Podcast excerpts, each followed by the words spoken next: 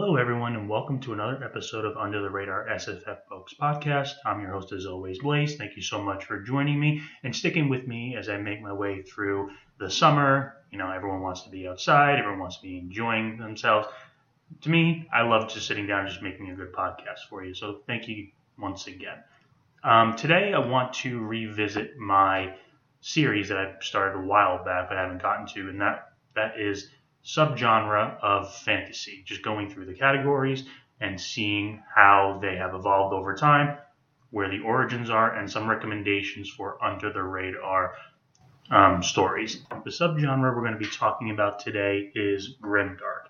Now, grimdark is a relatively new term that has been around for probably about 20 years, but it originated in Warhammer 40k.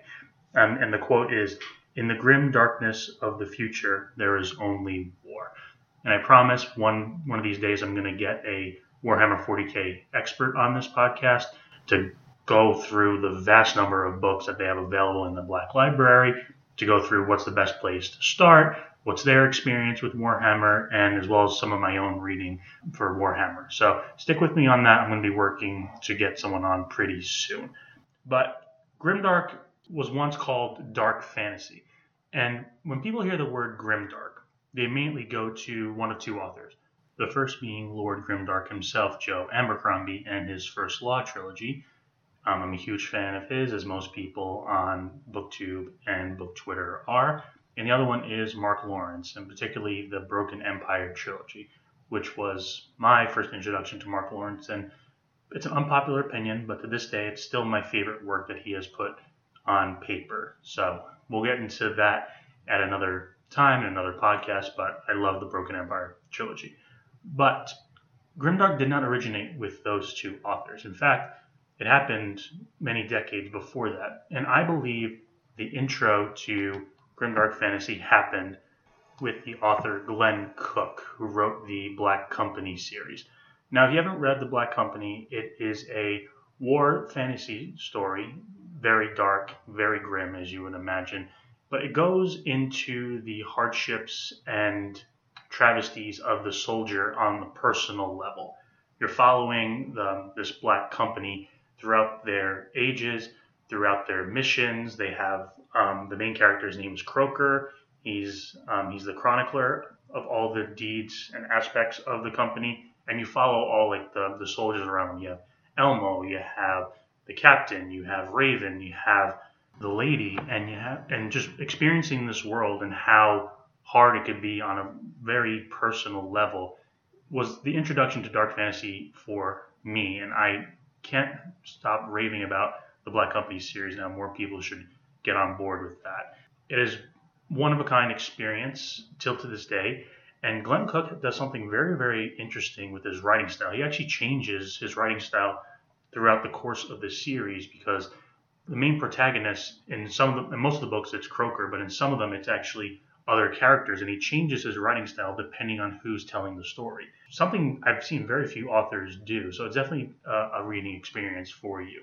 And although I don't recommend this one as a grim, dark type of series or novel, you can definitely say that Malazan Book of the Fallen has its grim and dark moments, and Steven Erikson was actually influenced heavily by Glenn Cook's Black Company series, and he actually gives um, acknowledgments to him in one of his books. I believe it's Toll of the Hounds, which is book eight in the Malazan Book of the Fallen series. So I just wanted to give that little nod to a fantastic series and one that I have reread multiple times. So definitely check out Malazan Book of the Fallen if you want to see what the influences are from the Black Company.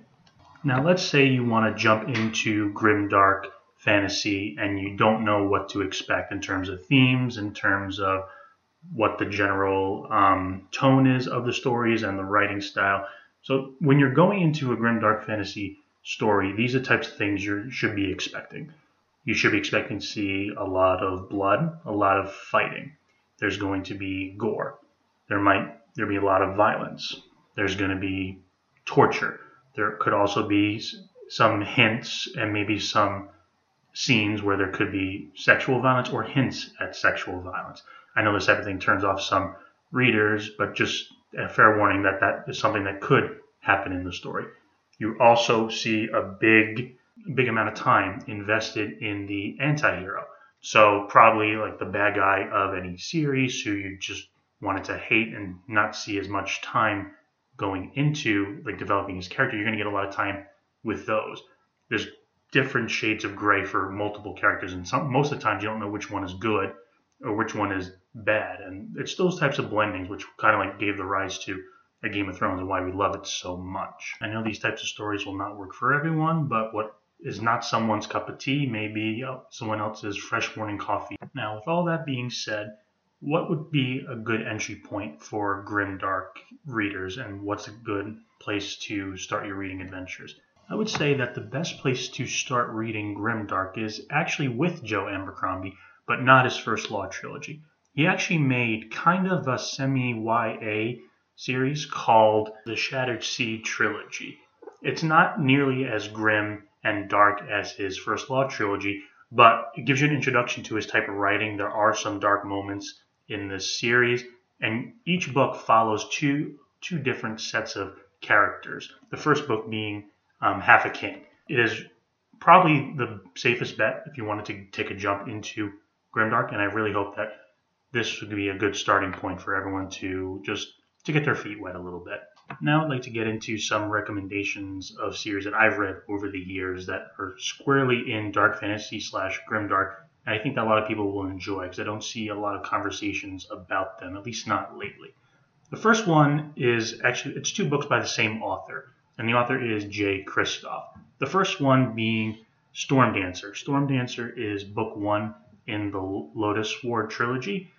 Um, it's a Japanese-inspired, um, like dark fantasy with also some steampunk elements into it. And the main premise is that machinery and industrialization has taken over the main islands, but there's a cost. In order to keep these machines uh, going, which has increased prosperity for all of the people in this civilization, they have to use this black lotus, which has been um, growing rampant across the land.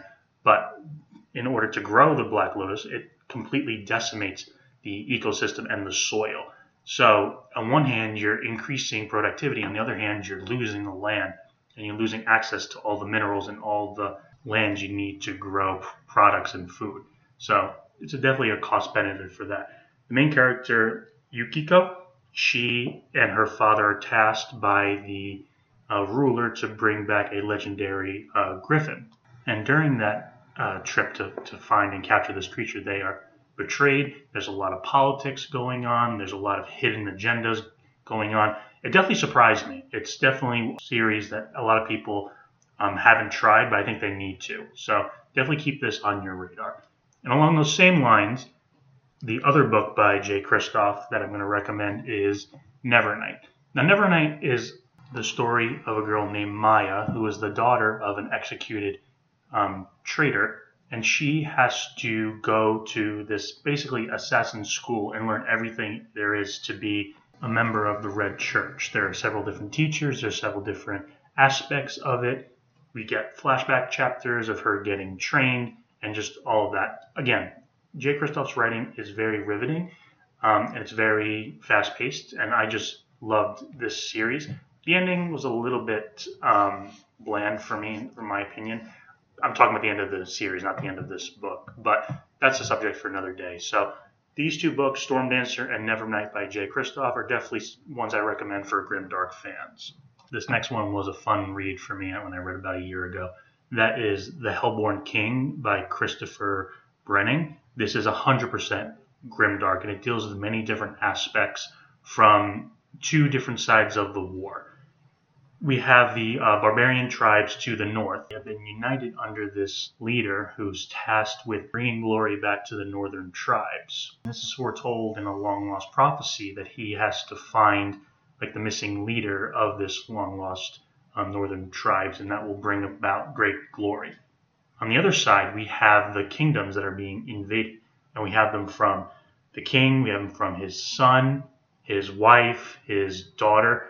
In in this, we have the leader of a like cavalry. Her name's Madeline. She's probably one of the my favorite characters of the story.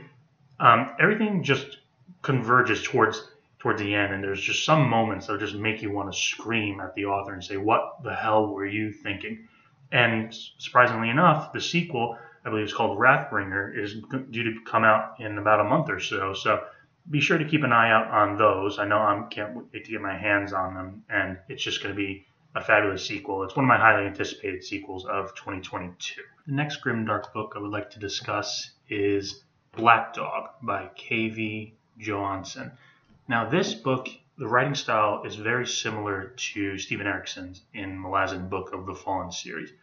And this Black Dog is very heavily influenced on religion, um, reincarnation, um, gods, and friendships and, and guardianships from um, like a protector to a child who is viewed upon from everyone to be a god. Now, the main story revolves around this girl who is actually a goddess reincarnated. The goddess name is Attalissa. And her guardian, known as the Black Dog, is also a reincarnation of her guardian from ages and ages past. When the story begins, the goddess is actually a young uh, child. She's like less than 10 years old and she's not ready to take on the responsibilities that are required of her to protect the lake town around her. So there, the town, the leadership is actually appointed, and there's like priests who take over the positions that she wants to entail until she becomes of age. Conversely, the black dog is towards the end of his um, reincarnation cycle, so he has all the knowledge and he has all the brute strength and he has all everything that he needs to protect her but there's an invasion, and then there's someone coming to take the young child to become like the wife of this barbarian. So that's where it all begins. And then after they escape, there has to be like a new black dog to take the reins, and you just get all of the hidden backdrops of the story. There's there's demons, there's repressed uh, darkness, there's characters scheming, and everything comes to life in like the first hundred pages of this work. Um, I've never seen anyone talk about it, which is kind of staggering given how how much I just love this story. So, Black Dog by K.V. Johansen. Be sure to give it a read. This is just it's a standalone novel as well, so you can just pick this up out of nowhere. You don't need any background. Now, the last series I want to talk about is also probably my personal favorite and definitely top five series all time for me, and that is The Stone Dance of the Chameleon by Ricardo Pinto. For those of you who are interested, in my episodes, I did a full interview with Ricardo uh, some months ago, going through how he came up with this series, what were his influences. We get into a little bit of the characters, into the world that he's been, and some of the other aspects. And it's just a fascinating read. Ricardo is an amazing person, an amazing author. I would definitely recommend giving that one a go. So it is a Mesoamerican dark fantasy like no other, as it says right on the front cover. There is no magic. The main character, his name is Carnelian. He is actually exiled on this island from the beginning of the story when he sees black ships, black sails actually, on the horizon, coming to take him and his father back to the mainland, to the capital of Osrakum, to partake in the election of a new god emperor. But while they're making their way towards the capital, they're surrounded by outside barbarians. They're actually and they're being infested by like a plague. So you see the hardships that everyone on the outside is going through. You have hidden assassins. You have uh, family drama. You have political aspirations of people trying to get above in the in the civilization because it depends heavily on your blood rank and how it comes down from the emperor himself and then every single delineation going down is very mathematical and it's quite fascinating. I just love this series, and it gets progressively darker with each book you read, and it doesn't stop until the last last book, probably like the last few pages, I would say. I can't stop raving about this series. I've been um, touting it for many, many months, and I just love for everyone to just at least give it a try. You haven't read Grimdark until you've read um, the first book is titled The Masters by Ricardo Pinto. I would put this against any Grimdark book anyone will ever write. And I sincerely mean that from the bottom of my heart. So be sure to give it a try. And the cover art Ricardo did himself, and they're just gorgeous to look. I'm actually holding them in my hand right this very second. Now, before we wrap up here, I just want to give a quick list of upcoming grim dark fantasy books on the horizon that I'm very much looking forward to reading. And these are not necessarily new books um, that are going to be published in the next few months or so. First one I see is We Ride the Storm by Devin Madson. This is uh, Asian inspired um, epic fantasy. I believe it's also a dark fantasy with that as well. I've seen a lot of good reviews about it. I actually have book one right here next to me. Um, that's definitely one that I'm looking forward to reading on the horizon. Another one is Blackwing by Ed McDonald. This is a is apocalyptic grimdark um, story with uh, with machines and a, a, main character who has like a magic tattoo that gives him some sorts of powers and seeing able to communicate with other members and it's something I've been looking forward to. Haven't got a chance to check it out yet. And I guess the final one that is on my horizon, and I've actually seen some great reviews about it, is um, Sons of Darkness by Gaurav Mohanty. This, I've heard, is kind of like a derivative of Malazan Book of the Fallen. I was able to get a digital copy of this book. It's sitting on my Kindle right now. It's definitely something I look forward to getting to for the end of the year. And with that, I think we will wrap up. Thank you so much for following along on my series subgenre deep dive in with Grimdark. I look forward to diving into epic fantasy in the next coming weeks, and that'll be a big undertaking, I know, because there's no shortage of great epic fantasy stories. I may need some help getting my list together, but stay tuned for that. And in the meantime, stay safe, stay out of the heat. It is very hot, I know, especially in London and in the United States. And with that, cheers.